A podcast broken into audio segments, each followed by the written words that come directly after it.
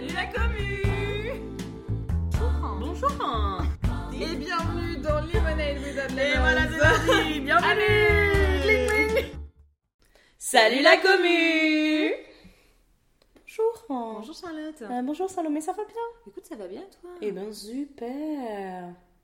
Aujourd'hui, euh, après avoir eu la parole pendant tout un épisode pour parler de l'un de mes plus gros traumas, euh, je donne le micro à Charlotte pour parler de- du sien. Alors moi c'est pas un trauma, mais effectivement c'est un... T'as parlé d'un élément important de ta vie, qui a mené à qui tu es aujourd'hui. Mhm. Euh, moi c'est un peu la même idée. C'est pas un événement, c'est un- quelque chose de factuel. Euh, je suis une personne grosse, je suis grosse, tu vois. Et euh, je trouvais ça intéressant d'en parler parce que il y a beaucoup de, de non-dits, il y a beaucoup de, de choses qu'on a peur de dire à quelqu'un de gros, de questions qu'on n'a pas envie ou peur de poser à quelqu'un de gros. Et en fait, je trouvais ça intéressant de dédramatiser, de vulgariser un peu euh, cette idée-là. Euh, et je crois que c'est, il fallait aussi que je me teste sur du contenu où vraiment je me fais du mal. Vraiment, c'est hyper sens. Ouais, vraiment, ce petit machin un peu sympa. Et, et j'ai beaucoup hésité, on en a parlé plusieurs fois. Euh, je voulais pas en faire euh, un épisode complet, je voulais pas en faire quelque chose de, euh, de, complet parce que je trouvais que ça, ça, légitimait un peu ce truc-là, mais en fait, bah, c'est pas une question de légitimité parce qu'en fait, tu es grosse. Et je me dis que ça fait peut-être partie de l'acceptation de soi que d'être capable d'en parler le plus naturellement possible sans, tu sais, j'ai pas envie, tu vois, si, on, si tu me poses des questions un peu violentes, eh ben, elles seront violentes et c'est pas grave, tu vois. Mm. Et c'est un, un, un podcast, c'est c'est censé pouvoir permettre aux gens de, de se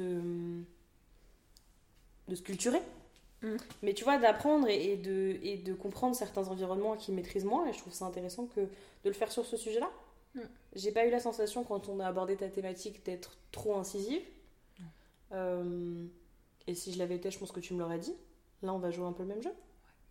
Ouais, puis, euh, enfin, moi, ce que je trouve important dans cette notion de, de, voilà, de parler du fait que voilà, tu es grosse, c'est aussi de d'arrêter d'en faire un gros mot. Complètement. c'est un peu. C'est un peu drôle. Ouais. Mais de, voilà, c'est quelque chose de factuel, c'est un adjectif, et qui n'a pas de. Bah, en fait, effectivement, j'ai l'impression que c'est un gros mot, que c'est une insulte. Ouais, c'est ça. Alors Mais que, alors que non, ça en est pas, c'est factuel. C'est ça, c'est factuel. Et, euh, et j'ai plus envie de l'utiliser. Même moi, dans mon rapport avec moi, Mm.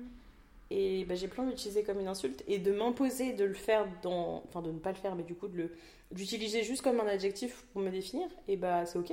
Mhm. Et c'est comme euh, je suis brune, j'ai les yeux bleus, euh, bah, je suis grosse. Mm. Et, et c'est.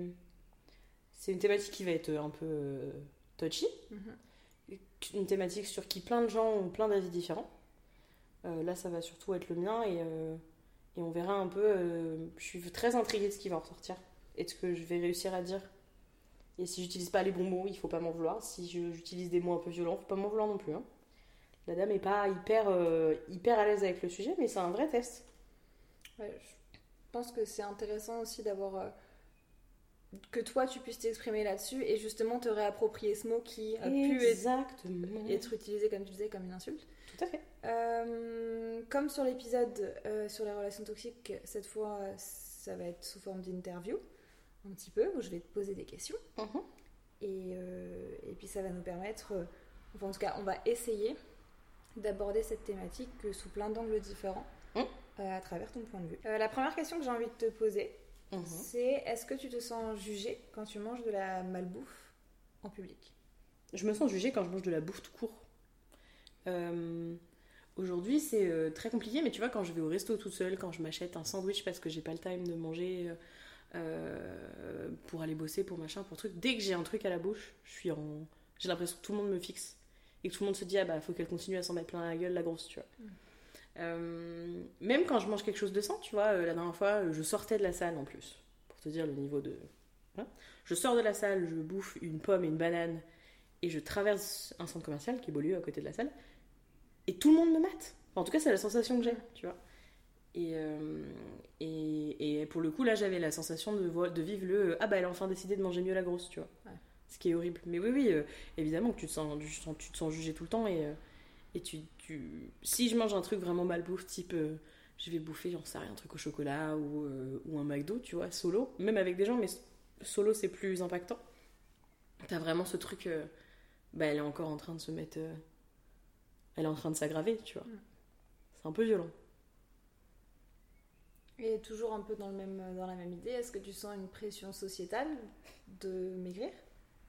Bah, et, et être grosse, ce sera toujours un problème sociétal, en tout cas dans notre génération et probablement dans celle d'après, parce qu'en fait, et, et celle d'avant, n'en parlons pas. On n'en parle même pas. Mais parce qu'en fait, on, est, on a grandi avec, euh, avec ces gens, avec des gens à la télé qui sont des gens qui font un XS et c'est censé être la norme, tu vois. Euh, quand euh, tu regardes que les, les personnes qui sont, euh, qui ont été les, les, les icônes un peu de notre jeunesse, c'est du euh, Miley Cyrus, c'est du Selena Gomez, c'est du Taylor Swift, on en a parlé, c'est euh, du Ariana Grande, du Zendaya, c'est pas des modèles de normalité. En tout cas, ça ne devrait pas l'être. C'est des personnes qui ont une tendance euh, mince, Mm. et c'est hyper ok, mais c'est pas la normalité, tu vois. Et du coup, euh, bah, forcément, sociétalement, quand ça c'est la norme, bah, euh, ça pose problème parce que dès que tu sors de ce truc-là, tu l'es plus. Moi, je sens une pression. La pression sociale, elle est évidente. C'est pas de là que vient la- le plus gros de la pression. Le plus gros de la pression vient de la famille et de soi-même. Mais c'est plus euh, bah, le simple principe que quand tu rentres dans un magasin, il n'y a pas ta taille. Bah, ça s'appelle de la pression sociale, quoi. Et justement, dans ton quotidien, comment ça se manifeste, par exemple, cette, euh, cette, bah, cette grossophobie, hein, on, va, on va dire les vrais mots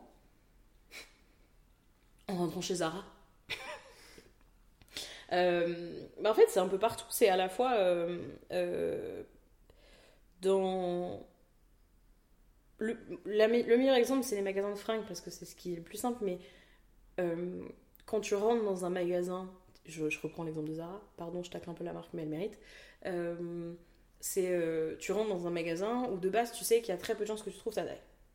Même quand je faisais 20 kilos de moins que ce que je fais aujourd'hui.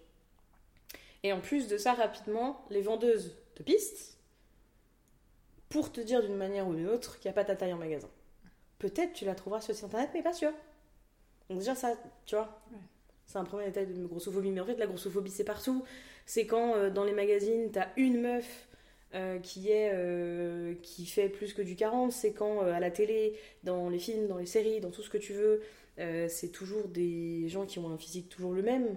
Euh, c'est quand il n'y a pas une présentatrice télé euh, qui fait plus que du 42. Enfin, tout ça, c'est de la grossophobie. C'est de la grossophobie complètement intégrée soci- socialement parlant, sociétalement parlant, mais, euh, mais ça en est. Et, euh, j'arrive pas à comprendre aujourd'hui que quand une fille euh, un peu en doudou poste une photo sur Instagram où elle est un peu dénudée, où elle est un peu, euh, je sais pas, elle est, dans des fringues un peu moins baggy, euh, c'est courageux, quoi. Le prince, c'est le ça, c'est le principe même de la grossophobie intégrée. C'est pas courageux. C'est ça veut dire qu'une nana qui change de couleur de cheveux, c'est courageux. Hmm. Tu vois, c'est en fait être grosse, c'est comme euh, être brune, c'est comme euh, j'en sais rien, c'est comme euh, s'habiller grunge, tu vois. Enfin, c'est pas un, un, ça peut être un trait de personnalité, ça peut être quelque chose qui fait part entière de la personne, mais c'est pas courageux, quoi. Et en parlant de personnalité, est-ce que toi tu penses qu'être grosse, ça fait partie de ta personnalité? Initialement, je pense pas. De la base de la base. Euh, mais, euh, mais ça le devient parce qu'en fait, euh, si c'est quelque chose qui reste, tu vois, si t'es la, la copine grosse pendant deux ans, c'est juste, c'était une mauvaise passe, tu vois.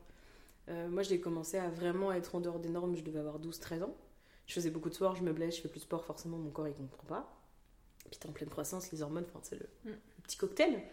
Et, euh, et en fait, quand tu deviens la copine grosse, mais tu le restes, bah, ça fait partie un peu de ta personnalité. Euh, Et, euh, et je crois que c'est presque une nécessité, en fait, d'en faire une partie de ta personnalité. Parce que sinon, c'est toujours le petit truc en plus que t'as, mais que tu n'arrives pas à gérer. Mm. Donc tu deviens la copine grosse à part entière. Tu vois, dans les films, tu t'identifies à cette nana-là. Mm. Euh, Rebel Wilson a longtemps joué ce jeu-là, et, et je comprends complètement. T'as pas envie de, de te mettre dans un autre rôle, parce que ce rôle-là, il t'est donné... euh, c'est comme si vraiment on t'amenait ton étiquette, on te la mettait sur le front. Mais avec un petit bisou sur le front quand même, pour te dire, t'es gentil, t'as pris le rôle qu'on voulait te donner, tu vois. Et... et moi, j'en ai fait un, pas un trait de personnalité, mais, euh, mais c'est, comme ça qu'on m'a défini très longtemps. quand tu parles de. euh, quand tu taffes dans une entreprise, qu'on te cherche et t'entends ma collègue répondre Mais tu sais, c'est la grosse du service. Ça pique, tu vois. Euh, et en même temps, bah. C'est la vérité. Quand tes collègues dépassent pas un 44, bah ouais, t'es la grosse du service quand, quand je fais un 50, quoi. C'est très particulier. Pas très fun, mais très particulier. Et est-ce qu'il y a eu des situations où être grosse, ça a été un problème d'ordre technique? Ouais. De plus en plus, je trouve. Mais pas, probablement parce que je suis de plus en plus. euh, Alors, déjà, je prends de plus en plus de poids, mais aussi parce que euh, je m'impose un peu d'aller dans ces, dans ces conditions-là. Euh, le plus compliqué pour moi, c'est les transports. Tout ce qui est euh, les trains, les avions, le métro à Paris. Parce qu'en fait, c'est des places qui sont euh, définies pour un corps euh, classique, qu'on va considérer comme classique. Et du coup, euh, par exemple, dans les, dans les compagnies un peu low cost, le siège EasyJet, par exemple, il est minuscule. Mais même des hommes qui sont un peu musclés le disent, tu vois. Mm. Donc c'est pas qu'un problème de gros, mais, mais euh, euh, un jour j'ai cru que j'allais pas sortir du siège EasyJet. Parce que mes hanches, elles sont, enfin, voilà, elles sont imposantes et c'est ok, mais du coup ça, ça sort pas. Enfin, voilà. Euh, les ceintures de sécurité, c'est toujours très compliqué. Euh, dans les avions, dans les autocars. Euh, ça l'a toujours été, même quand j'étais plus jeune. C'est un peu ce qui m'a inquiété, c'est que quand t'as 14 ans, t'arrives pas à t'enfermer avec une ceinture de sécurité dans un car où des adultes rentrent, tu dis, il y a peut-être un problème, tu vois. Il y a eu ces problèmes-là. quand j'ai voulu acheter une voiture, ça a été, je savais que ça allait devoir être un des critères. C'est-à-dire trouver une voiture qui était pas, tu vois, je n'aurais pas pu acheter une Twingo parce que je sais que au quotidien c'est pas agréable, tu vois. Euh, et on en avait rapidement parlé quand je me suis acheté euh, ma voiture, j'ai tout de suite le délire, c'était trouver un, un truc où la ceinture est vraiment longue, où euh, mon bide et mes 1 se passent entre le volant sans l'emmerder. en plus, j'ai des jambes qui font à peu près 3 mm, donc il fallait trouver ce bel, ce bel entre-deux entre être suffisamment loin du volant, mais suffisamment proche des pédales. Du coup, je suis un peu allongée quand je conduis, mais c'est pas grave. Puis quand t'achètes un lit, tu vois, tu veux pas acheter un lit pour que toutes les, toutes les lattes elles pètent. Et quand t'achètes un matelas, tu sais qu'il faut que t'achètes un matelas plus important. Enfin, c'est des trucs d'ordre technique bête, mais, mais c'est euh, un peu chiant. Et puis euh, une entreprise qui, euh, qui crée des goodies, tu vois, ma boîte, euh, mon ancienne boîte maintenant, fait des pulls pour tout le monde, pour les étudiants et puis aussi pour les équipes. Et, et quand les pulls arrivent, tu les trouves trop cool, mais tu, sais, tu cherches même pas ta taille, tu sais qu'elle y est pas, Mm. tu vois. Et, euh, et c'est hyper chiant. Un truc un peu plus anecdotique, mais tu vois, euh, j'ai fait de l'équitation quand j'étais plus jeune. Et récemment, je me suis dit, euh, viens, on retourne faire de l'équitation. Puis après, j'ai réfléchi. Et je me suis dit, donc tu vas mettre tous tes kilos sur le dos d'un animal. C'est un peu violent.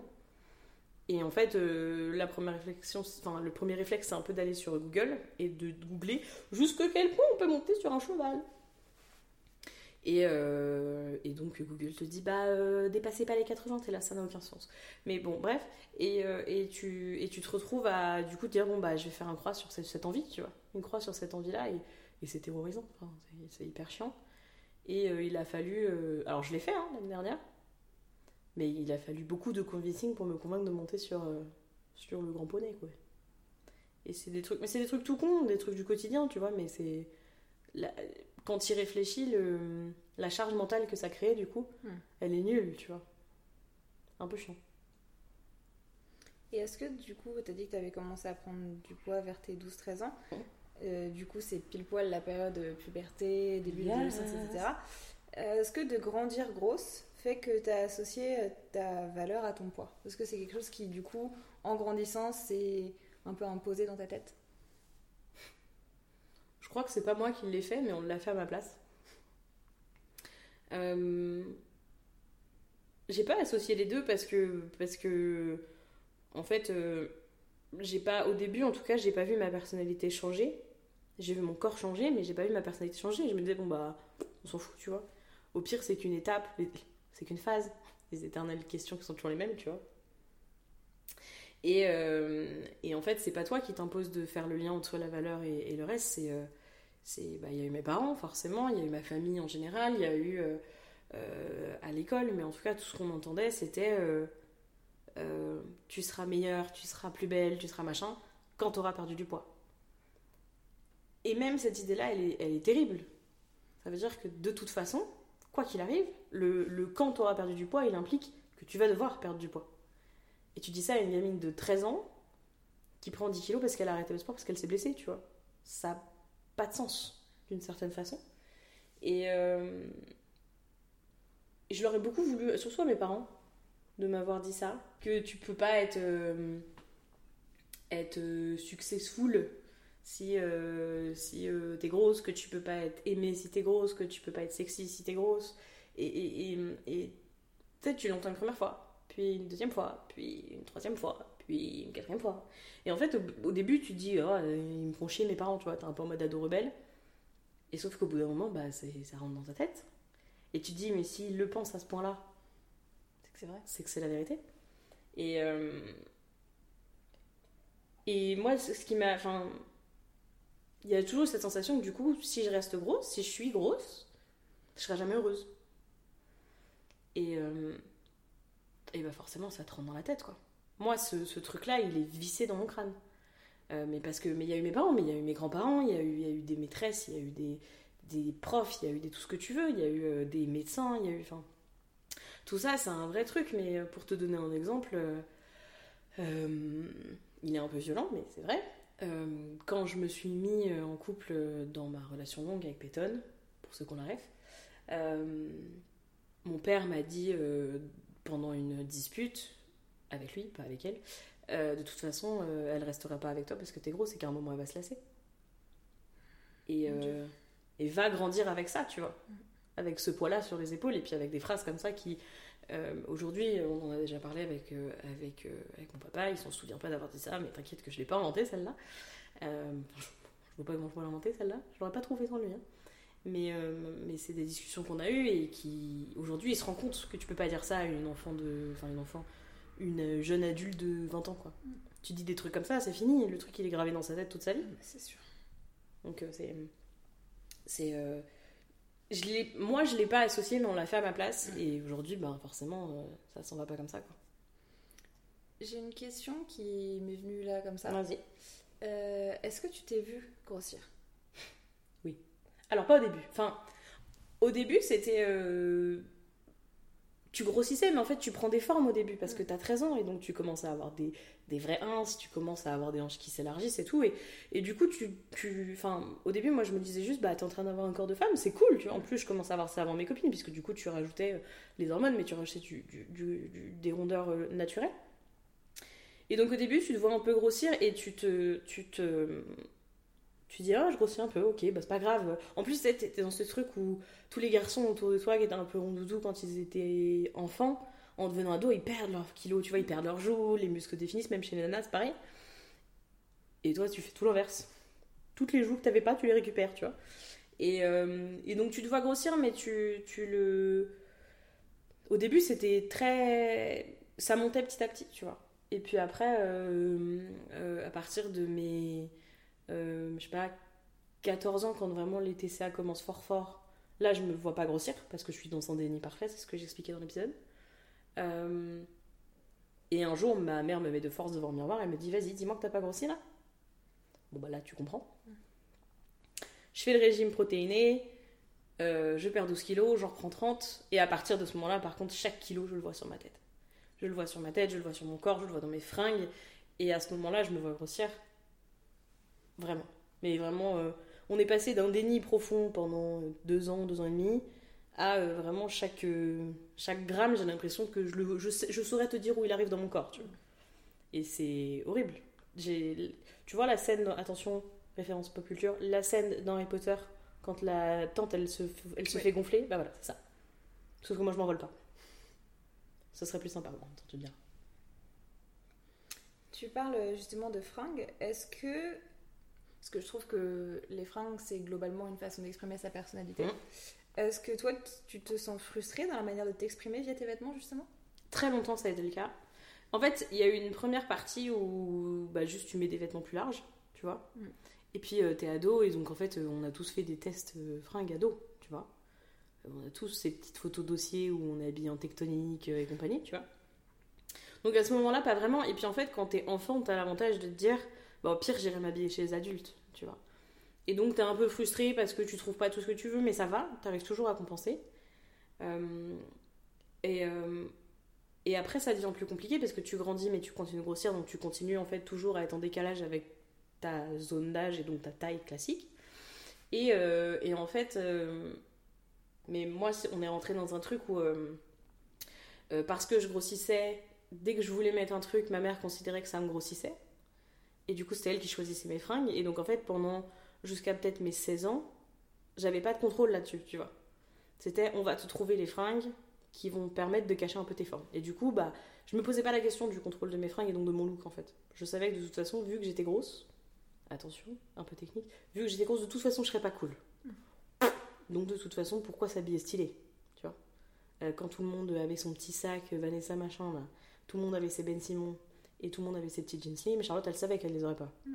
Parce que c'était moche. Mais aussi parce qu'elle en voulait pas.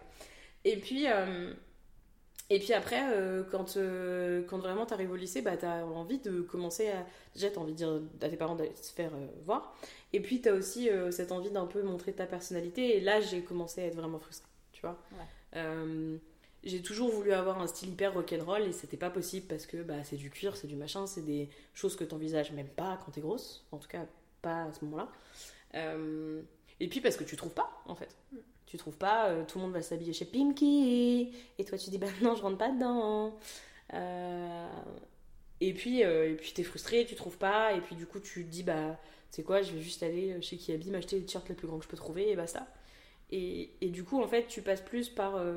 je vais chercher un truc où je peux me cacher plutôt que je vais chercher un truc où je peux me dévoiler via mes fringues. Ouais.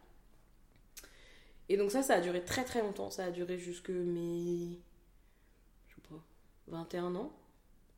Et là, je découvre le site qui a sauvé ma vie et mon look Azos. C'est le moment partenariat. Pas du tout. Mais on aimerait bien Azos. Dream, n'hésitez pas. Euh, je découvre Azos et, et Azos Curve et là je revis parce que c'est des fringues qui à la fois sont adaptées à un corps rond, c'est-à-dire que c'est pas juste des fringues qu'on a pris de la, de la collection standard et qu'on a agrandi, ce qui est vraiment pas le principe d'être rond. C'est pas parce que euh, je suis large que j'ai besoin d'un t-shirt qui m'arrive jusqu'au genou, n'a pas de sens. Euh, et qui sont en plus de ça plutôt cool, tu vois, dans, qui suivent les tendances. Je mets des très gros guillemets que vous ne voyez pas, mais je les mets quand même. Euh, qui suivent les tendances, qui suivent aussi plein de styles différents. Tu vois, t'as euh, des robes à fleurs toutes mimi, euh, mais pour, pour personnes grosses. T'as aussi des jeans un peu arrachés, et des t-shirts un peu grunge, tu vois. Et, c'est à ce moment-là où vraiment je me suis dit, ok, tu fais trois grosses commandes dans l'année, où vraiment tu te fais kiffer.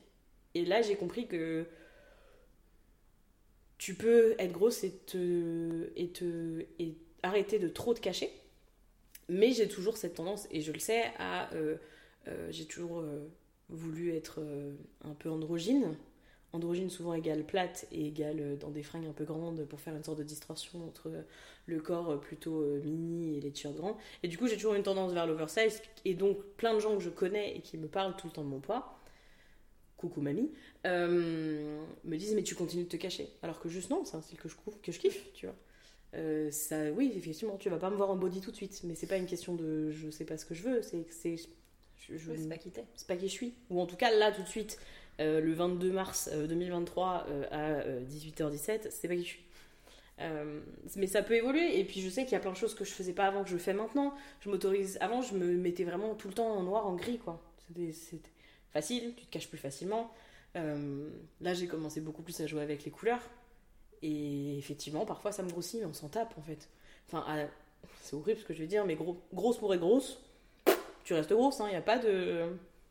Ça me fait penser à un TikTok que j'ai vu où la fille disait euh, On me dit euh, que mettre mon t-shirt dans mon jean, euh, ça me grossit. Et elle fait Bah, c'est peut-être parce que je suis grosse Mais c'est exactement ça. Et puis en fait, c'est drôle parce que, tu vois, on parlait de la société tout à l'heure, mais t'as plein de trucs que les grosses ne sont pas censées porter, tu vois. Euh, des trucs un peu serrés, euh, rentrer leur t-shirt dans leur chemise, enfin tu vois, dans leur chemise, leur rentrer leur chemise dans leurs pantalons, euh, porter des robes un peu près du corps, porter des machins. Et en fait, tout ça, tu l'intègres en fait au bout d'un moment. Et encore aujourd'hui, je suis incapable de mettre un t-shirt ou une chemise dans mon jean, tu vois. Parce que j'ai du bide et que je veux pas que ça se voit. Et donc finalement, je sais que j'aime aussi l'oversize parce que ça cache, mais c'est tu, tu te rends compte qu'il y a des choses que tu es capable de faire, des choses que tu es capable moins de faire, mais il faut te mettre les, les vêtements adéquat à disposition de toute façon, Mm. tu vois. Et je suis trop contente de voir des femmes, euh, des femmes grosses porter des bodys euh, hyper colorés, des machins, des trucs, euh, des robes hyper skinny et tout. Je trouve ça trop cool. Mais, euh, mais, mais c'est parce qu'on nous a mis enfin les moyens dispo, quoi. Non, et puis on est la génération Christina Cordula, tu t'habilles en fonction de ta silhouette, si t'es un V. T'es un H, ma chérie. Non, mais c'est ça, et. Enfin. C'est insupportable. Et on, s'en fout de la silhouette de si t'es un X, un machin, un truc. Si t'as envie de porter un skinny, si t'as envie de porter un body, un décolleté, un truc. L'important c'est que toi tu te sens bien et que tu aies l'impression que tes fringues te représentent toi. C'est ça. Mais pendant très longtemps, tu vois, c'est euh, j'allais dans des magasins de fringues et quand tu vas dans le le micro corner qu'on accorde aux personnes euh, ce qu'ils appellent grande taille, euh, c'est vraiment c'est euh, des chemisiers de mamie Mm. et euh, des jeans bateau quoi. Ouais. Et ben en fait euh, quand t'as euh, 20 ans, 25 ans et que t'as un peu envie de de de t'exprimer via tes fringues, ça passe pas quoi. Ouais. Moi, c'est passé par les chemises colorées de chez Azos.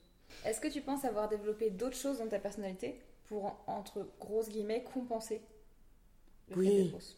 Bah oui, l'humour, mais c'est très spécifique des personnes grosses. Mhm.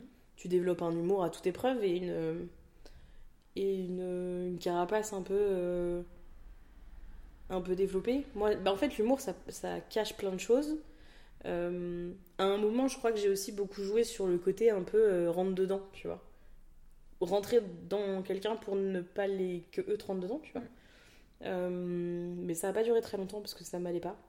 J'aime pas trop être méchante pas trop mon truc. Et euh, mais l'humour, ça marche beaucoup. Et puis, euh, et puis c'est de l'autodérision constante, quoi. Euh, tu te, tu t'en mets plein la tronche toi-même pour que les autres le fassent pas, tu vois. Ouais. Et ça, je le fais encore beaucoup aujourd'hui. Et tu m'en mets, tu me mets des gifles régulièrement. Mais, mais c'est, c'est je, un, la, je la frappe, je la frappe pas vraiment. c'est un vrai truc, ça, parce que en fait, c'est, je crois que c'est la meilleure arme, la meilleure et la pire arme que tu, que tu, que tu crées, parce qu'en se moquant de toi, tu dédramatises un peu le, le fait d'être gros. Et en même temps, tu te rajoutes une charge mentale monstrueuse, et puis tu finis par y croire, en fait. C'est, tu dis à haute voix tout ce que ta petite tête et la, la, la, la déprime dans ta tête euh, dit, quoi. C'est un peu violent. Et si t'es 100% honnête, est-ce que tu penses que tu serais plus heureuse si tu faisais 30 kilos de moins?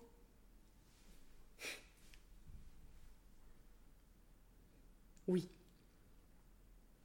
Oui, mais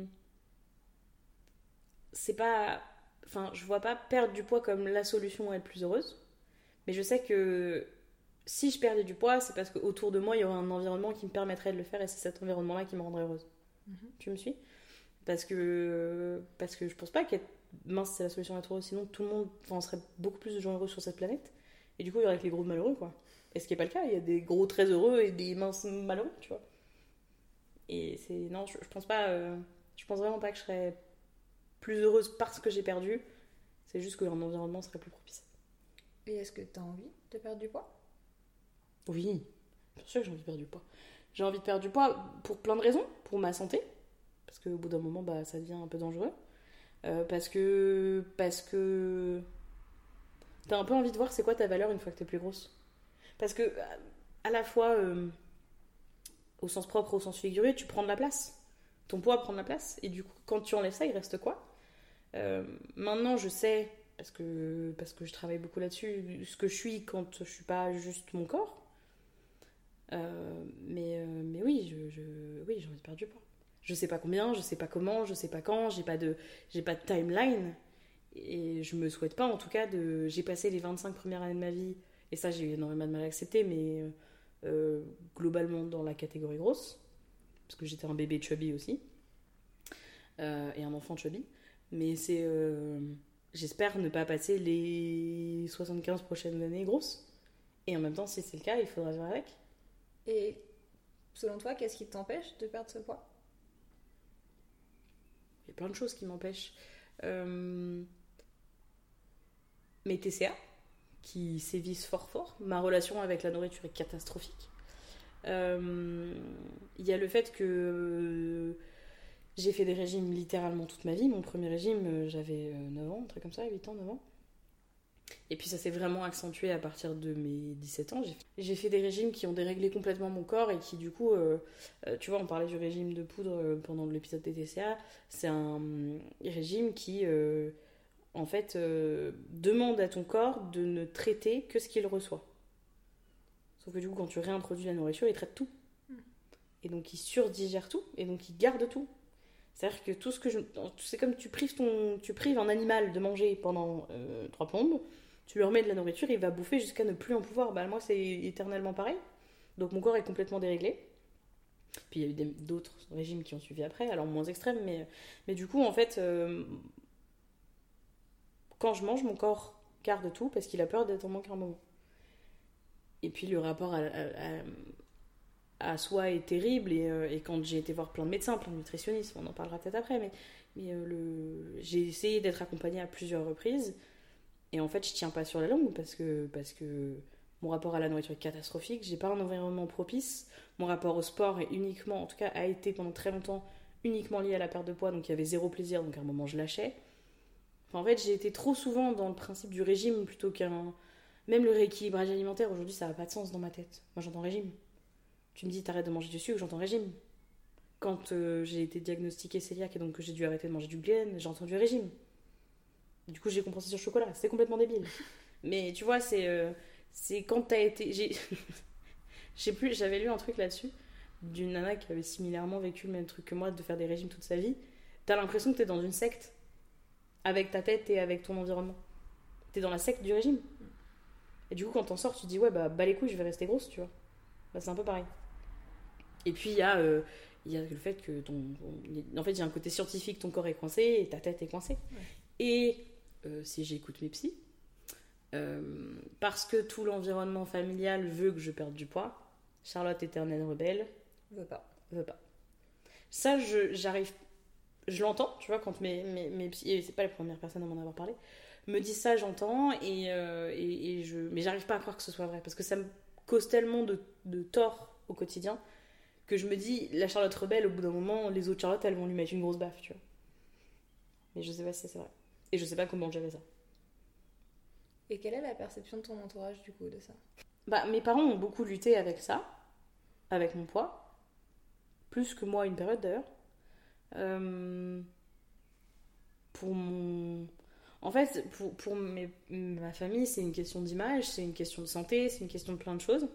Euh, mon rapport à la nourriture, s'il est aussi euh, fucked up que ce qu'il est aujourd'hui, ça vient forcément d'eux, puisque c'est eux qui m'ont fait manger pendant des années. Et puis, comme je l'expliquais dans les TCA, la bouffe égale l'amour. Donc plus j'étais grosse, techniquement, plus j'étais aimée. Donc va grandir avec ça, tu vois. Donc déjà, ça part mal. Et puis, euh, et puis euh, c'est ce que j'expliquais dans les TCA, mais euh, ma famille avait un rapport bizarre avec la bouffe. Et du coup, c'était c'était un peu... je vais te gaver, puis je vais t'en retirer, puis je vais te gaver, puis je vais t'en retirer. Et du coup, ben... Au bout d'un moment, tu t'exprimes, genre, bah, c'est de votre faute. Et t'as genre 6 ans. Et ils disent, mais non, mon petit, tu ne comprends pas. Et t'es un enfant, donc tu te dis, ok, je ne comprends pas. Et donc t'as une confiance un peu euh, aveugle dans ton entourage, et, du coup, bah, l'entourage, il commence à prendre une forme de. d'être toujours derrière ta, ta tronche, quoi. Tout ce que tu manges doit être compté, tout ce que tu manges doit être. Enfin, c'est complètement fou. Et pendant très longtemps, mes parents, c'était euh, leur plus gros. Je pense que vraiment, avec du recul, le plus gros problème de ma famille pendant un moment, ça a été mon poids. Et encore aujourd'hui, je suis sûre que si tu listes euh, des inquiétudes, des difficultés dans la vie de mes parents, ils te le diront.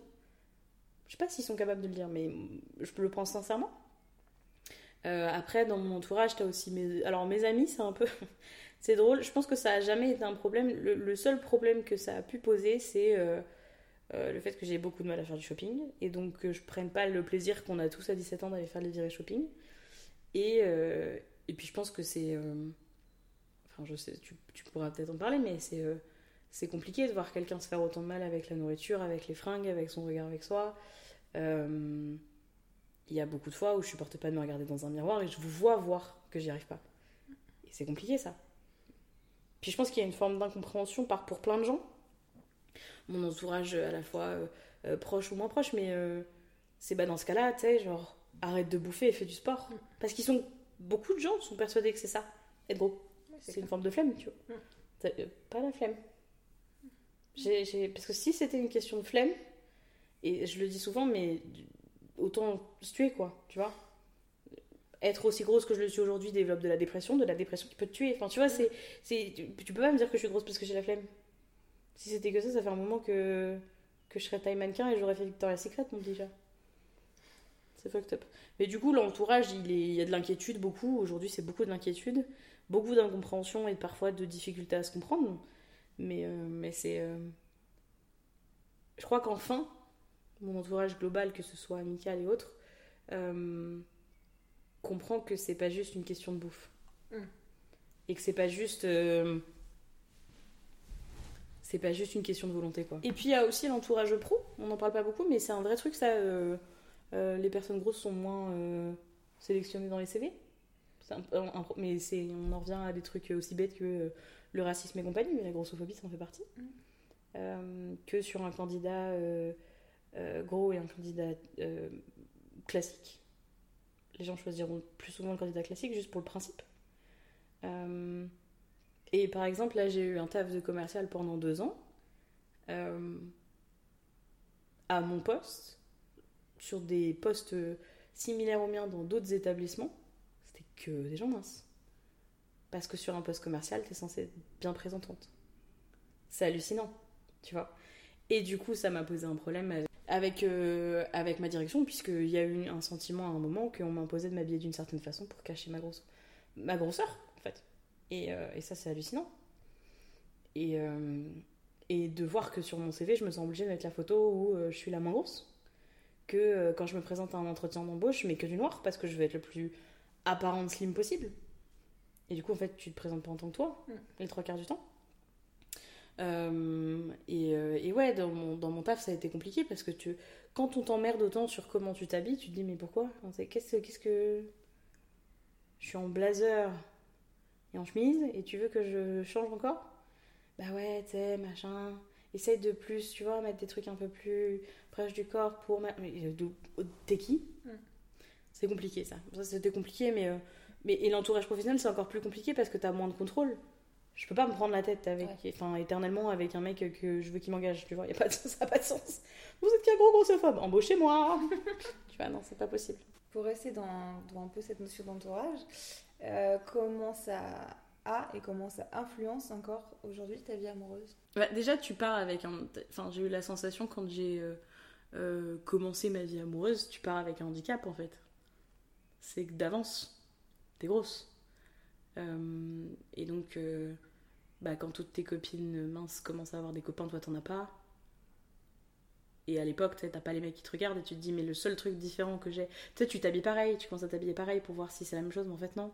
Tu agis pareil pour voir si c'est la même chose, en fait, non. Et tu te dis, mais le seul point différenciant de moi et de ces personnes-là, c'est mon poids. Donc tu commences ta vie amoureuse dans un environnement un peu bizarre. Et puis c'est drôle, toutes les fois où je j'ai commencé des relations, ça a toujours été au moment où dans ma vie j'étais le plus mince. Et j'essaye de pas y penser, tu vois, de me dire mais non, mais c'était juste une coïncidence, un truc. Mais en fait non. J'ai eu trois relations, vraiment. Les trois, c'était au moment où j'étais le plus mince dans ma vie. Et ça n'a pas de sens, tu vois. Et donc dans ma vie amoureuse, c'est plein de choses. C'est à la fois dans le début des relations où euh, bah, t'as envie de séduire, et du coup, bah, ou même juste dans la découverte de- du monde. Tu vois, là, je, suis célibataire, je peux découvrir le monde euh, euh, du dating, de Tinder, de machin, de trucs. Tu sais que tu pars avec un désavantage, et c'est affreux. Euh, et puis il y a un côté injuste, forcément. Mais dans la vie amoureuse, c'est plein de choses. C'est bah, la lingerie, ce sera de la lingerie différente. La, il y aura des moments où la personne en face, euh, tu peux l'aimer autant que tu veux. Si elle se sent pas bien, elle se sent pas bien. Mais ça, c'est, je crois que c'est vrai sur des personnes minces aussi. Tu vois, il y a un moment où tu te sens pas, tu te sens pas. Sauf que sur la, sur quelqu'un de gros, c'est toujours très compliqué. Je sais que dans ma relation avec Peyton, c'était pas un problème au début parce que du coup, j'étais au plus mince que j'avais été depuis des années. Et sauf que du coup, bah, j'ai pris 50 kilos dans cette relation, tu vois. Je réfléchis, j'ai littéralement doublé de volume. C'est un délire, tu vois. Euh, Et en fait, ça a été ça n'a été un problème que sur les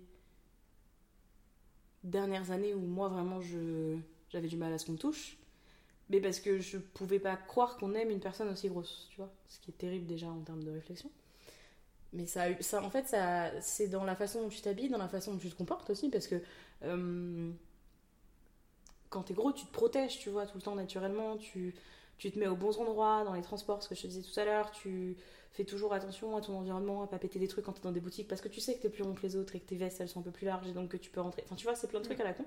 Et donc ton comportement peut être vachement affecté et du coup la personne en face te voit essayer de lutter tout le temps contre un truc que eux ne voient pas forcément parce que tu peux tu peux faire 80 kilos et te sentir gros et alors que tu l'es pas tu l'es pas vraiment en tout cas pas dans le, pas dans le gros sociétal en tout cas et puis après il y a eu euh, moi j'ai dépassé les 100 kilos ça a été un délire dans mon couple parce que parce que j'ai vrillé j'ai vrillé et et j'étais il y a un moment je crois que j'ai failli quitter Pétonne parce que je lui disais tu peux pas être avec quelqu'un d'aussi gros c'est pas possible tu vois. Et du coup ça rajoute plein d'implications sentimentales qui sont hyper dures. Et je pense que pour la personne en face c'est compliqué parce que du coup t'es tout le temps dans la réassurance. Ouais. donc en fait c'est ce que je te dis tu pars toujours avec c'est comme tu pars avec plein de boulets à tes pieds quoi accrochés à tes pieds et c'est un peu chiant dans l'intimité aussi, ça peut être très différent. Alors, euh, j'ai, euh, moi, j'avoue, que je, je vis pas une, sexualité hétéro. Donc, en fait, j'ai pas euh, la problématique que certaines femmes ont parce qu'il y a des positions qui passent pas. Il y, a des, il y a plein de choses qui font que ça peut être compliqué. Et puis, les femmes, généralement, sont plus. En tout cas, c'est moi, c'est mon, expérience, mais sont plus. Bienveillantes les unes, les, unes avec les autres. Et du coup t'as un peu moins ce truc de jugement et ce truc de euh, il y a un truc un peu un peu moins euh, un peu plus bienveillant euh, quand tu couches avec des femmes je crois. En tout cas ça a été mon expérience. Et j'ai euh, mais, mais la sexualité est évidemment différente. Tu peux pas l'anticiper de la même façon. Rien qu'un truc tout con mais faire l'amour dans d'autres endroits que chez Watt bah il y a des endroits où tu peux pas le faire quand t'es grosse quoi. Euh, il y a des positions que tu peux pas faire. Et c'est évident Peut-être parce que de base, l'humain ne devrait pas les faire, mais ça, c'est une autre question. Mais c'est. euh, et, euh, et je vais parler de mon expérience parce que j'ai eu la chance pendant très longtemps d'être dans une relation euh, hyper bienveillante et où, dès qu'il y aurait pu y avoir des problématiques liées à la sexualité, on a toujours trouvé des solutions, tu vois. Et c'est des trucs tout bêtes. mais une sexualité homo, ça peut aussi être fait avec, avec des sextoys. Et. Euh, et quand tu cherches des sextoys pour femmes ou euh, type god ceinture, euh, quand tu veux aller dans un sex shop et acheter un god ceinture euh, et que t'as tes hanches, tes fesses, tout ton boule ne rentre pas dedans, ça rend fou. Ça rend fou parce que tu te dis, moi je veux juste ken avec ma meuf, tu vois, c'est censé, être simple, tu vois. Ouais. Et, euh, et, et, et mon ex avait eu la super réponse de, de me dire, t'inquiète, c'est pas grave, on s'en fout et tout. Et, euh, et euh, de réfléchir à euh, comment euh, trouver une, une ceinture du coup qui maille et où ça peut marcher et où en plus ça permet plein de, plein de, de, de choses différentes, tu, tu vois. Et du coup, euh, bon, alors c'était un peu encore un petit côté euh, vraiment DIY, tu vois. Mais du coup, on l'a fait. C'est mon côté créatif. Alors là, pour le coup, c'est elle. Mais tu vois, du coup, elle a créé une, une ceinture euh, avec un truc un peu élastique qui permettait en fait de faire un peu ce qu'on voulait. Et, je me dis, c'est hyper important ce truc de communication de ok, ça, ça me va pas, je rentre pas dedans. Et je veux pas du coup m'acheter une ceinture dans lequel je vais être mal à l'aise ou ça va pas être ok. Du coup, tu vois, ta sexualité elle est complètement baisée. voilà, celle-là elle était facile. Euh, et en même temps, euh, hyper intéressant de se dire, mais il y a des solutions, faut juste aller les chercher, faut prendre le temps de les chercher. Il y a une partie de moi qui me dit, c'est pas normal qu'on ait à se donner autant de mal en tant que gros, tu vois. Et en même temps, ben, si les solutions elles sont pas mises à ta dispo, c'est soit tu décides de laisser tomber, j'aurais pu ne pas euh, prendre ma meuf avec un code ceinture, et, euh, et en même temps, euh, et en même temps pourquoi se limiter juste parce que je suis grosse, tu vois. Va chercher la solution toi-même. Est-ce que pour toi, avoir plus de représentation dans les médias de personnes grosses, ça a eu un impact sur la vision que tu as de toi-même? Oui. Oui, parce que tu te dis, tu te dis euh, ah bah enfin des corps que, que je connais. C'est plus parce qu'en fait, c'était pas pour moi que ça a eu de l'importance. C'est pour tous les gens autour de moi. Et tu vois, je te parlais tout à l'heure du truc du courageux.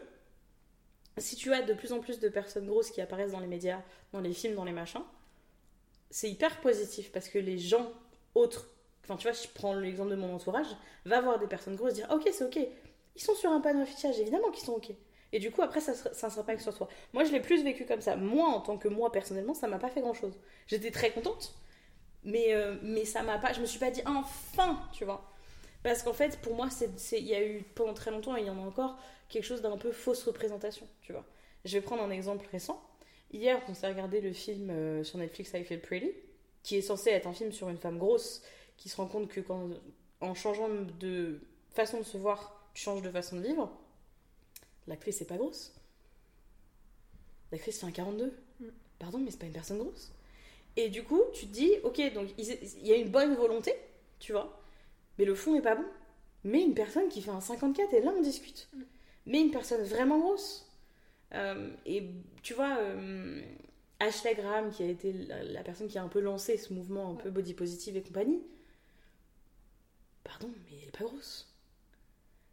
Oui, elle a des formes, elle est incroyable et j'ai beaucoup de, j'ai beaucoup de, de, comment on appelle ça, d'admiration pour ce qu'elle a fait parce que vraiment ça a été une des pionnières. Mais elle est pas représentative grosse. Elle a, une, elle a des hanches euh, imposantes, mais elle a une taille incroyable.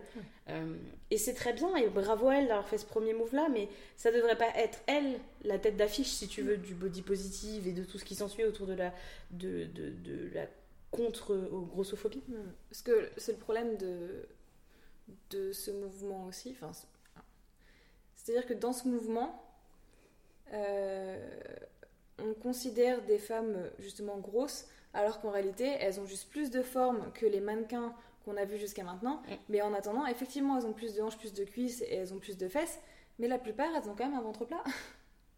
et un corps de mannequin et, euh, et euh, des possibilités de d'effacer les marques de la tu vois un truc tout con mais aujourd'hui on en parle un peu plus mais euh, tout ce qui est les vergetures les marques sur la peau Mm.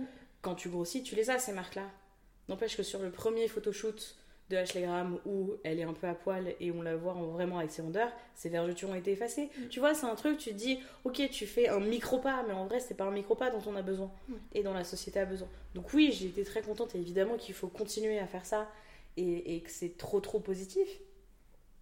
Mais il y a un peu une sensation, euh, on va pas assez vite quoi. Ouais. On va pas assez vite par rapport à une société qui, si tu regardes euh, des chiffres à la con, euh, des statistiques, j'ai aucun chiffre en tête, mais les courbes, euh, voilà, elles sont logiques.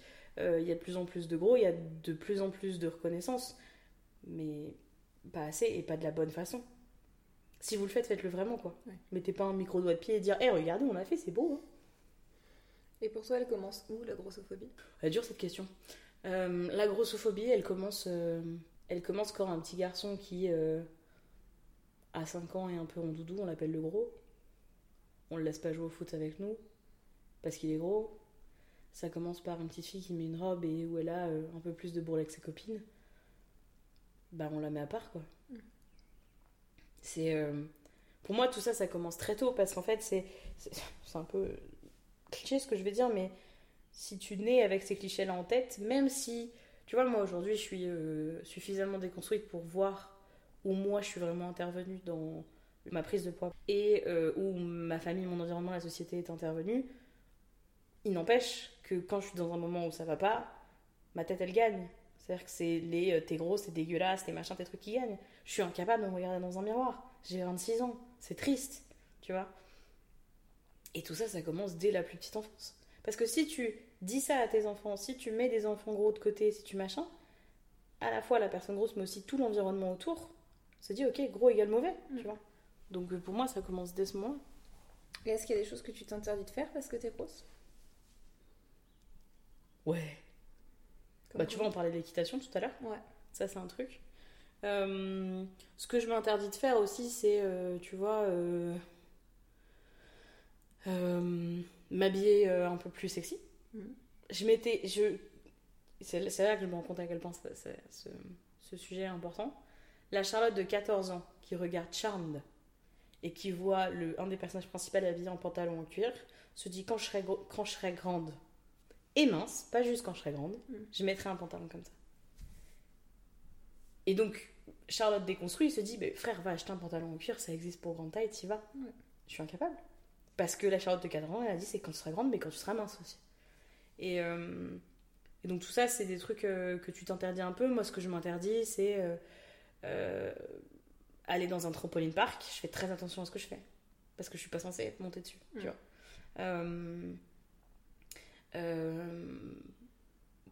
En boîte, quand on est un peu chauffé et qu'on dit Ah, monte sur la table, hein. jamais je prends un truc pareil. C'est aussi la table elle cède. Mais même, tu vois, je, suis- je suis team m'asseoir par terre. Parce que pendant très longtemps, je voulais m'asseyais tout le temps sur des tables. Oui, je ne sais pas m'asseoir sur une chaise. C'est un défaut. C'est la vie. Euh, je je m'asseyais sur des tables, mais j'étais terrorisée qu'elles cèdent sous mon poids, tu vois. C'est des trucs à la con comme ça, mais c'est plein de petits trucs qui. Dis, c'est une forme de charge mentale que t'imagines pas. Et à l'inverse, il y a des choses que tu as déjà prévu de faire si tu perds du poids Le fameux jean en cuir. Enfin, jean. Le fameux pantalon en cuir. Ouais. Euh, Si je perds du poids, euh, j'ai déjà euh, regardé le budget que ça me coûterait de me faire enlever les surplus de peau, alors que j'ai pas encore perdu le poids qui provoquerait le, surplus de peau. C'est hallucinant. Euh, je pense que je, me laisserai plus aller, mais c'est plus des trucs du quotidien, tu vois, un comportement à avoir. J'oserais plus draguer, j'oserais plus aller vers les autres, j'oserais plus m'imposer, en fait, tu vois. Mais de manière. Il y a un truc que tu penses que un des termes que tu utiliserais jamais pour me définir, c'est sexy, tu vois. Je pense que naturellement, surtout quand t'es nouvelle mince, un peu comme les nouveaux riches, euh, tu donnes tout, tu vois. T'as envie de te faire sauter, t'as envie de jouer, t'as envie de danser, t'as envie de machin. Je pense que ça, effectivement, je me, je me laisserais plus aller dans ce sens-là. Est-ce que tu as déjà envisagé des procédures chirurgicales pour perdre du poids? Oui. Oui, j'ai un peu tout. Je me suis beaucoup renseignée. euh, j'ai regardé des documentaires, j'ai lu des bouquins, j'ai lu des machins. Euh, Mais euh, pour moi, en fait, c'est. Alors, au début, ma première réaction en tant que nana qui a vécu avec des. un environnement un peu grossophobe pendant longtemps, c'est tu te dis c'est la solution de facilité, tu vois. Bah parce que tu vas perdre du poids hyper rapidement et puis en fait c'est juste un petit clip dans ton estomac. Sauf que c'est pas vraiment ça. Euh, et quand tu regardes, en fait, c'est pas du tout une solution de facilité parce que c'est des opérations qui sont un peu dangereuses, un peu coûteuses et qui mettent un sacré taquet à ton corps. Euh, et en gros, euh, quand je me suis vraiment renseignée, il y a eu, déjà il y a beaucoup de choses sur le fait que ça endommage fortement ta santé mentale parce que ton, ta tête va jamais aussi vite que ton corps et du coup t'es toujours décalé et du coup ta perception de toi est toujours baisée. Et au final, ce qui est important dans le fait d'être gros, c'est la perception que t'as de toi une fois que tu es ok avec le fait d'être gros, tu le vis beaucoup mieux et tu, tu- du coup, tu ta captation de toi, elle est hyper différente. I Feel Pretty, on est un magnifique exemple. Euh, et je savais très bien que moi, j'ai pas la santé mentale pour faire un truc pareil. Déjà, si elle est catastrophique maintenant, si elle est censée être pire après, voilà. Et puis, il y a un vrai truc, c'est que pour faire ce genre d'opération, tu dois passer un test psy. Euh, et moi, je le passe pas. C'est sûr. Euh, et puis on te dit aussi qu'il faut que tu aies un environnement euh, hyper sain autour de toi, que tu aies des gens pour t'accompagner. Aujourd'hui, euh, aussi proche soient mes amis ma famille, je considère pas que c'est quelque chose que vous. Enfin, pour moi, il faut que la personne elle soit dédiée à ce projet-là pendant au moins un an pour la perte de poids, tu vois. C'est pas faisable aujourd'hui. Et dans mon couple précédent, je voulais pas mettre ça sur quelqu'un d'autre parce que je trouve ça terrible, en vrai de vrai. Et puis parce que il y a un côté barbare pour moi là-dedans. J'ai la sensation. Alors, il y en a qui le font pour des raisons de santé pure. Et dans ce cas-là, bah, malheureusement, tu peux pas faire grand-chose si c'est vraiment une question de. Bah, tu... En gros, tu maigris ou tu meurs. Bon, bah, tu vas maigrir. Hein. Mais, euh, mais pour moi, il y a un côté pression sociale dans ces trucs-là aussi. Tu vois Mm. C'est très compliqué de perdre du poids, mais les trois quarts des gens qui font ces opérations-là ne le vivent pas bien. Donc, en fait, faut peut-être réfléchir, tu vois. Et, et je, je m'étais euh, renseignée et j'avais vu des nanas qui disaient que euh, elles avaient perdu, je sais pas, euh, 70 kilos avec l'opération. Elles en avaient repris 20. Pour elles, c'était un échec. Je me dis, bah non, chouchoute. T'en as déjà perdu 40 ou 50. Mm. C'est génial, tu vois. Et, euh, et je crois que dans la vie de quelqu'un qui est gros et qui vit euh, le fait d'être gros comme ce que je fais aujourd'hui, je peux pas supporter un autre échec lié à mon poids, tu vois. Donc tout ça, c'est inenvisageable pour moi. Et surtout, je passe pas le test psychologie. Et est-ce que tu penses que le corps médical a contribué à aggraver ta perception de toi-même? Un tout petit peu. Le corps médical est extrêmement mal euh, renseigné sur euh, euh, le fait d'être gros parce qu'en fait, pour ce qu'on t'apprend à l'école en médecine, c'est gros égale mauvaise santé. Et c'est, vrai, il y a une partie de ça qui est vraie. Tu accumules du gras, tu détériores ton cœur, tu, enfin, tu vois, il y a plein de choses. Mais, et ton corps d'ailleurs. Et, et tout ça, c'est vrai, mais, euh, mais du coup, t'es à peine rentré dans une pièce que déjà, ils ont cet aspect-là dans la tête. Mm. Plusieurs fois, je suis allée voir mon médecin pour des trucs à la con. Euh, je me suis fait une entorse au poignet. euh, j'ai une angine, machin, c'était à cause de mon poids. Et ça, ça a duré très longtemps, jusque mes 20 ans, où j'ai décidé de changer mes seins.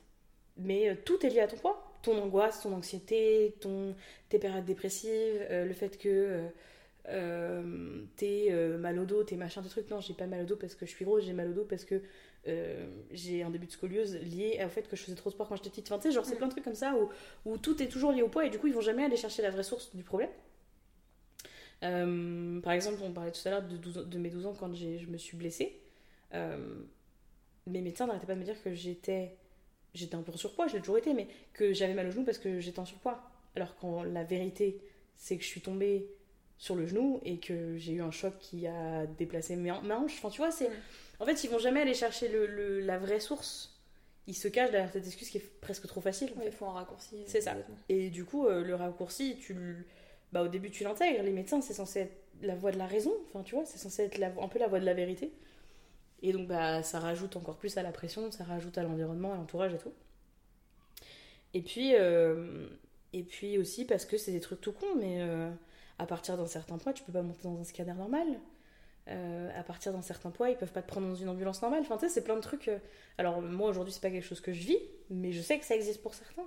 Et, te dire, tu rentres dans un hôpital, ils peuvent pas te garder parce que, parce que tu fais, je sais pas, 30 kilos, 40 kilos, 60 kilos de trop. Il y a un côté qui me dérange quand même. Mm. T'es censé, enfin, tu vois, tu vas, tu vas aux urgences, t'es censé pouvoir traiter n'importe qui.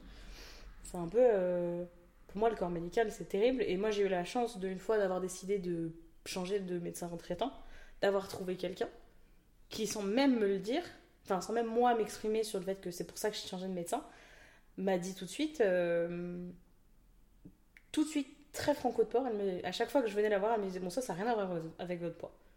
Parce qu'elle savait, je pense qu'elle a dû sentir, je sais pas, je saurais, un jour, il faudrait que je lui pose la question, mais elle a senti tout de suite que c'était pour ça que je changeais. Mm. Et c'est un côté rassurant de se dire Ok, elle a conscience que des confrères à elle merde, tu vois. Euh, mais oui, le corps médical, ils sont pas même en pharmacie. En gros, je pourrais traiter tous mes problèmes en perdant du poids. Magique, quoi. Bah, ce serait magique, surtout quand tu viens pour une entorse du poignet, quoi. Mhm. Bah, bien sûr, je vais perdre du poids, du coup. Mon poignet sera moins le plus léger, peut-être. Et pour revenir, parce que tu as parlé plusieurs fois de la période où tu étais à ton poids le plus bas, notamment avec cette espèce de, de régime euh, De l'enfer. Euh, Est-ce que tu considères que tu étais plus heureuse à cette époque-là? Oui. Oui, parce que tu, tu l'as intégré, le... si t'es plus mince, t'es plus... t'es plus heureuse. Ah bah c'est comme ça que mes TCA ont commencé. Mais voilà. Je pense que tu l'intègres complètement et c'est vraiment. euh, euh, T'as la sensation de te redécouvrir quand tu perds du poids. Tu vois. En plus, là, il y a vraiment eu une sensation avant-après hyper immédiat parce que euh, je te dis, en 6 semaines, euh, ouais, j'ai dû perdre 12 kilos. 6 semaines, c'est un laps très court. Euh, et tu dois changer vraiment tous les jours. Enfin, moi, j'ai eu cette perception-là pendant très longtemps. Tous les jours, je me remettais devant un miroir et je me voyais différente. Et du coup, t'es encore plus dans ce truc, c'est un peu miraculeux, tu vois. Et, et du coup, tout ce que tu. Tu vois, j'avais donc j'avais 17 ans, donc ça faisait au moins, on va dire, au moins 5 ans que vraiment je vivais le fait d'être grosse. C'est comme si toute la frustration que t'as pendant 5 ans, bah faut qu'elle ressorte à ce moment-là. Et donc, je me suis transformée en, en chacha salope qui avait envie de jouer, qui a envie de rigoler, qui a envie de faire la fête, qui a envie de machin, qui a envie de s'habiller le plus décolleté possible toute sa vie. Et c'est. euh, Et du coup, t'as un sentiment d'être heureux. Je sais pas si 100% c'était la vérité. Parce que, parce que souvent, je me couchais le soir en, en suppliant presque l'univers de me faire perdre un kilo de plus le lendemain, tu vois. Et c'est pas une façon de vivre. En tout cas, ça, aujourd'hui, je le sais. À l'époque, je me rendais pas compte. Et est-ce que tu penses que si aujourd'hui tu perdais le poids que tu souhaites perdre, t'arriverais à te débarrasser de l'étiquette de grosse que tu t'es collée? Pour moi, elle y sera toujours. Elle y sera toujours parce que déjà, il y a un truc bête, mais mon corps sera toujours marqué par ce que j'ai vécu. Mm. Tu regardes aujourd'hui quelqu'un qui euh, a perdu beaucoup de poids, ça se voit dans leurs traits. Même quelqu'un qui a fait les chirurgies qui nécessitent parfois euh, la perte de poids, mais ça se voit dans les traits de quelqu'un quand il a été gros un jour. Et, et c'est hyper ok, tu vois. Mais ton corps, il est marqué, il sait ce qu'il a vécu. Euh, que ce soit dans les plis de la peau, que ce soit dans les vergetures, que ce soit dans les marques, que ce soit euh, dans les traits de visage qui se remettent jamais vraiment. euh, donc je serais toujours grosse sur cet aspect-là. Et surtout, je pense que psychologiquement, il y a un travail énorme à faire. Et on, a fait de la thérapie, toi et moi, on sait. la petite Charlotte, elle restera traumatisée par tout ce qu'elle a vécu après, tu vois. Donc je pense que j'aurai toujours cette étiquette-là. C'est pour ça d'ailleurs qu'il faut que je l'embrace et que je vive mieux avec, tu vois. Et est-ce qu'il y a une partie de toi qui a peur de ce que ça pourrait changer dans ta perception de toi-même de perdre ce poids? Bah oui, parce que j'ai fait toute ma personnalité autour. Vu que c'est ce qu'il y a au milieu, apparemment, d'après les autres. Euh, euh, c'est comme si euh, être grosse, c'était un peu le, le ciment de ma vie. Si t'enlèves le ciment, tout part un peu en, en vrille, quoi. Et du coup, bah, tu te dis, mais si je, si je suis plus ça, je suis quoi? C'est, Vu que ça fait partie de ton identité, bah, si tu l'enlèves, c'est un peu flippant. Et, euh, et en même temps, si tu réfléchis ju- juste bêtement, tu te dis, bah, ça va te laisser la place de découvrir d'autres aspects de ta personnalité et de qui tu es. Et puis, ça a un côté, euh, c'est de l'inconnu. Et puis, il faudra vivre avec les conséquences.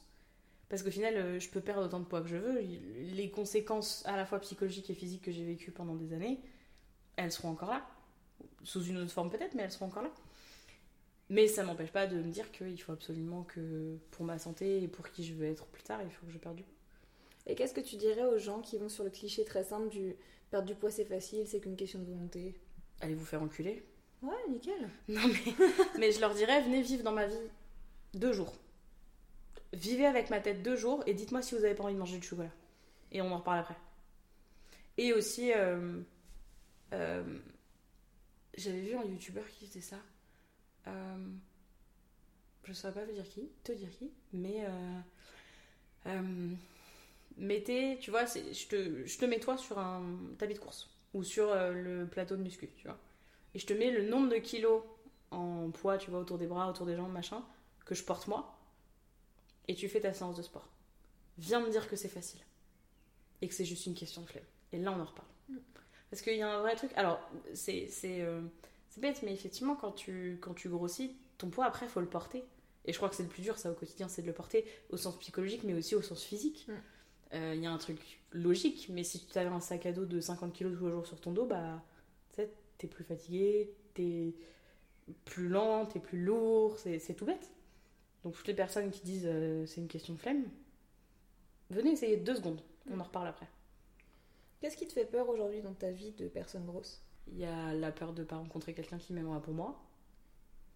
Euh, et qui m'aimera malgré ça, ou en tout cas avec ça. Euh, et puis la plus grosse peur, c'est euh, de ne pas réussir à être maman. C'est un peu le rêve de ma vie. En tout cas, je sais que je suis faite pour être maman et je sais que même si être grosse, c'est pas une problématique, ça peut être plus compliqué pour avoir un bébou.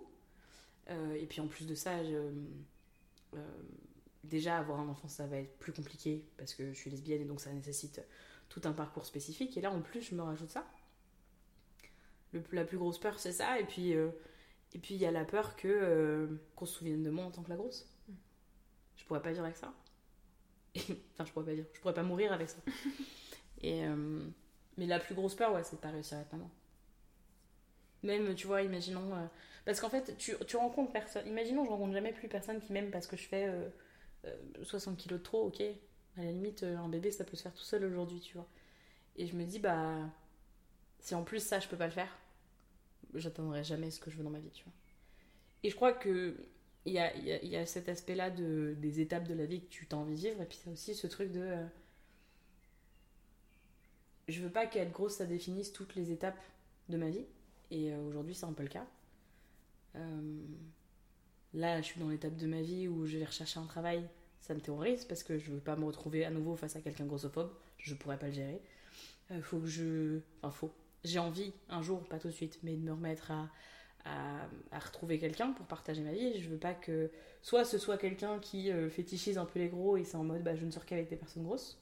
Parce que pour moi, il y a un vrai environnement pas ok, euh, psychologiquement parlant, mais ça existe. Et j'ai pas non plus envie que ce soit. euh, euh, un sujet tabou, tu vois.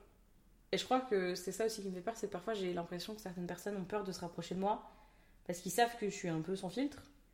Et du coup, bah, s'il faut qu'on parle de d'être gros, je peux en parler, y a pas de problème, tu vois. Ouais, c'est eux que ça met mal à l'aise. C'est ça. Et, et du coup, je crois que des fois, ça peut peut-être limiter certaines interactions.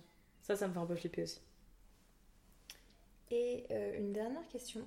Comment tu perçois les gens qui physiquement rentrent dans la norme, dans les codes, mais qui, eux, se perçoivent comme trop gros Ça, c'est je crois que c'est la plus compliquée de tout. Euh, pendant très longtemps, j'étais très en colère. mais très en colère.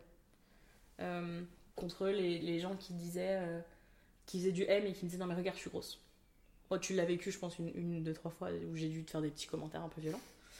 Euh, pendant très longtemps, j'étais très en colère parce qu'il y a eu une forme d'injustice. Comment, quand tu fais du. Et puis d'incompréhension, parce que vu qu'on m'a appris euh, être mince, maigre, normal, classique, tu mets le mot que tu veux, c'est. Euh, t'es heureux et t'es ok avec toi.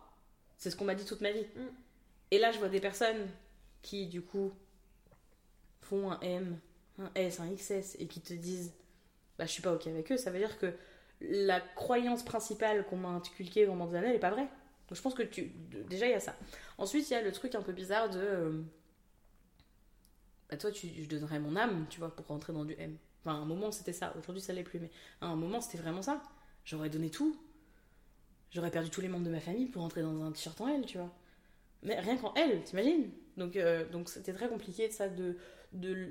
Et ça, ça réveillait des trucs un peu. euh, effectivement, colère chez moi. Et j'ai pu être très dure parfois avec certaines personnes. Et. euh, Et en fait, un peu comme là, ce qu'on est en train de faire, c'est que j'ai eu des discussions avec des gens qui m'ont expliqué, mais c'est pas parce que je fais 60, 70, 80 kilos que pour toi c'est maigre, que pour moi, en tant que ma, ma conception de moi-même, ça l'est, tu vois. Et on en revient toujours au fait que c'est une perception. Et ça, aujourd'hui, je l'entends plus. C'est pas toujours rigolo de- d'entendre des personnes euh, qui rentrent dans la norme te, se dire grosse parce que du coup, tu dis, mais si toi, tu te crois grosse, tu, comment tu me perçois moi, tu vois? Et du coup, bah, euh, j'ai l'impression d'être une balaineuse, quoi. Euh, mais en fait, ce dont je me suis rendu compte surtout, c'est que je peux pas être énervée contre ces gens-là parce que c'est la perception qu'ils ont d'eux-mêmes. Il faut juste les accompagner avec les armes que moi maintenant j'ai. Et, euh, et aussi, c'est pas parce que quelqu'un se trouve grosse alors qu'il est plus mec que toi qu'il te trouve toi encore plus grosse. Et ça, c'est un vrai travail à faire et je, je, crois que ça, maintenant, c'est intégré chez moi. Euh, et et c'est pas simple. Et je pense qu'il y aura des phases, tu vois, où ça va passer, tu vois, plus ou moins. Je pense que, tu vois, si je me mettais, je le ferais pas, parce que ça marche pas, mais euh, dans les périodes où j'étais en régime aussi, c'était hyper dur. Parce que t'as la dalle, et des personnes qui mangent normalement, mais se plaignent quand même, euh, et qui ont pas la dalle, parce qu'en fait, ils font pas de régime, te disent qu'ils se trouvent gros, t'as envie de leur mettre vraiment le concombre ou la tomate que t'es en train de manger, t'as envie de leur mettre dans le pif. mais c'est pas une solution. Et... Mais ça, c'est en grandissant, je crois. Tu, tu comprends que tu peux pas mettre tes propres frustrations sur les autres. Il y en a qui comparent jamais, mais. Oui, bah après, c'est comment chacun se déconstruit aussi, tu vois. C'est un peu le principe. Mais, mais euh, moi, je, je travaille beaucoup. Et en fait, mais même, tu vois, euh, on parlait du corps médical tout à l'heure, mais, mais euh, j'inclus dans le corps médical les psychothérapeutes que j'ai vus. C'est un sujet, je sens toujours beaucoup de mal, beaucoup de psy ont du mal à l'aborder. Parce qu'en fait, bah. Je pense qu'il y a beaucoup de personnes grosses qui leur ont dit mais en fait là vous parlez d'un sujet que même vous pouvez très bien l'avoir étudié vous pouvez très bien l'avoir travaillé vous l'avez pas vécu donc vous avez pas la légitimité alors ce qui est plus ou moins vrai parce qu'en vrai euh, être gros il y a toujours c'est globalement toujours à peu près les mêmes raisons c'est toujours une question de santé mentale une question de trauma une question de machin donc euh, ça peut être euh, plus ou moins facile à travailler mais euh, mais il y a un vrai truc de légitimité quand euh, j'entends toi qui te plaint d'être grosse, j'ai envie de te dire, mais mets-toi dans la peau de quelqu'un, tu vois. Et en même temps, c'est pas le but. Parce que là où j'en suis, c'est, c'est de mon fait et, et c'est à moi de travailler. C'est pas pour ça qu'il faut que je te mette ce, ce- littéralement ce poids-là sur les épaules. Non, mais c'est aussi à des gens comme moi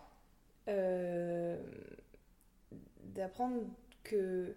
Enfin, tu vois, typiquement au concert de l'ISO, et j'ai- mais j'ai été d'une violence, mais j'étais extrêmement méchante avec moi-même, et naturellement, le premier truc que je dis, c'est non, mais je suis énorme. Mhm. Et, euh, et après coup, quand j'apprends, je me dis, bah, ça va pas avec ce que tu essaies de déconstruire. c'est ça. Parce que justement, t'es censé, enfin, c'est ce que tu prônes, que le, que ce sont des adjectifs, que c'est pas censé être une insulte, que c'est pas censé être négatif, que ta valeur elle va pas avec ton poids. Et pourtant, tu la retournes vers toi. Et pourtant, Mm. et je le ferai jamais sur quelqu'un d'autre. Mm. Et encore une fois, comme tu disais tout à l'heure, moi ça change rien à la perception que j'ai, la perception que j'ai de toi. Mm. Mais ce sera toujours une insulte pour moi-même. Et ça, c'est un truc à déconstruire aussi, euh, bah, dans ta tête, quoi. Mais c'est compliqué, et c'est compliqué, tu vois. euh, euh, le concert de l'ISO, moi, ça m'a beaucoup touchée parce que j'ai vu beaucoup de personnes grosses dans la, salle. euh, de tout type d'âge. Et d'habitude, c'est pas quelque chose que je vais regarder, mais là, je sais pas, je m'en suis rendu compte. Et je me suis rendu compte du coup de l'impact qu'a cet artiste sur nous, les personnes grosses. C'est un peu étrange de dire ça comme ça. Un peu l'impression qu'on est une commu, pas grave. Euh, mais c'est. ça montre bien que déjà il y a un besoin dans les médias de ce genre de personnes. Mais en fait, euh, ce qui nous a marqué tous chez l'ISO, et, et j'ai vu pas mal de trucs sur les réseaux, mais même toi tu m'en as parlé, c'est qu'il y a une sorte de forme de sincérité qu'il n'y a pas dans d'autres médias.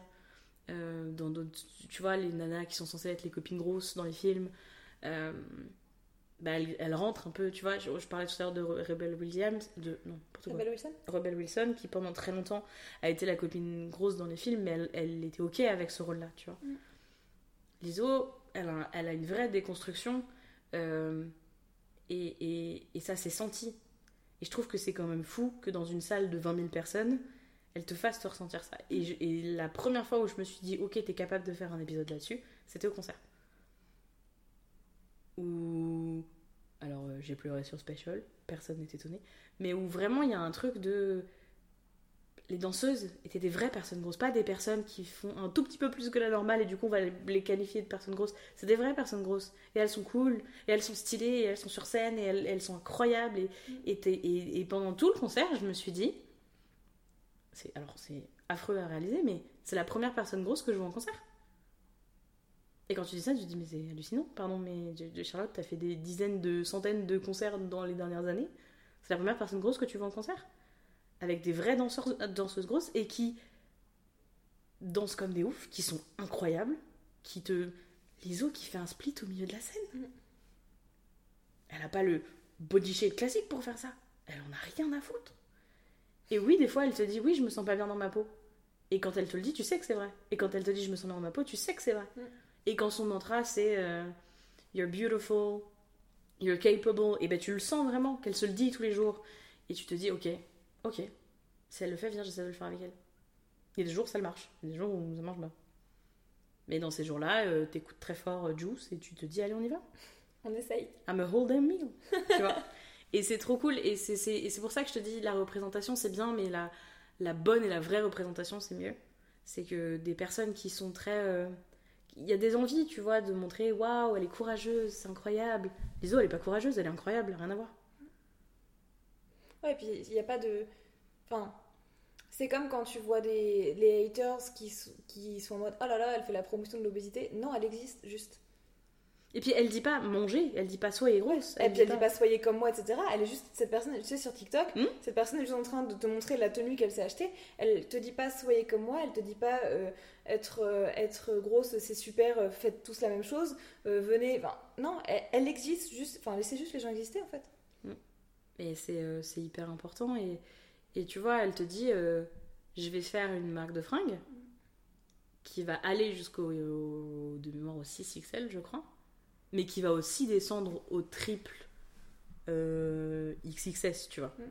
Et tu dis ok, on n'est pas dans l'apologie de la grosseur, on est dans l'intégration de tout le monde. Ouais, de tous les corps. Et du coup, t'es là, ok, c'est pas la même démarche de juste dire euh, vive les gros, non, c'est pas ça. C'est vivre tout le monde. C'est vivre tout le monde en fait. Et, euh, et c'est tellement important et, et, et je suis moi à la recherche de... Je, c'est bizarre ce que je vais dire, mais j'allais dire j'ai plus besoin de représentation. C'est pas vrai, la preuve c'est l'ISO qui m'a fait comprendre tout ça. Mais, mais euh, aujourd'hui la représentation elle est pas importante pour, euh, pour notre génération. Elle est importante pour la génération qui va arriver et les générations qui sont en train de naître. Mm. Parce que c'est eux qui vont vraiment... aujourd'hui me dire que quand j'aurai... Ça c'est un vrai sujet aussi, mais... euh, imaginons j'ai une fille ou même un fils un jour dans ma vie, je me le souhaite, je touche du bois. Mais c'est euh, c'est euh, comment je vais pas reproduire les mêmes schémas sur elle ou sur lui et et quels exemples je vais lui mettre dans la face pour qu'elle comprenne que c'est ok quoi qu'il arrive, tu vois. Et euh, et c'est un vrai travail de tous les jours et c'est aussi pour ça que je sais qu'il y a une partie de moi qui a envie de maigrir pour ne plus traîner les traumas.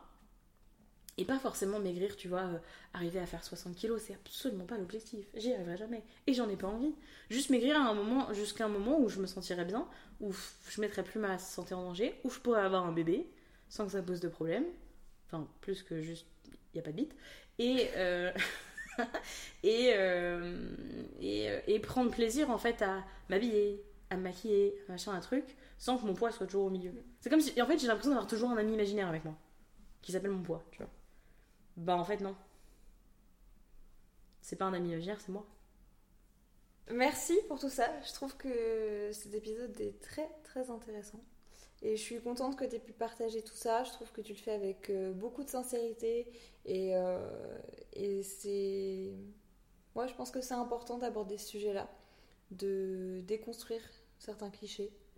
Et de. Et de dédiaboliser le mot grosse, en fait. C'est surtout ça, je crois. Dédramatiser le mot dramatique, et bah là, c'est. des... C'est dégrossir le mot grosse, quoi. C'est pas un gros mot. Le seul truc que j'ai envie de retenir de la période dans laquelle je suis en ce moment, c'est de retenir que si un jour je veux atteindre euh, un vrai level de self-love, là, dans toutes les Charlottes qui vont exister, dans toute la vie, dans toute ma vie et qui ont déjà existé, euh, c'est la Charlotte grosse qu'il faut que j'aime le plus. Je crois que c'est juste ça qu'il faut que je me souvienne. Allez, bisous. À la prochaine.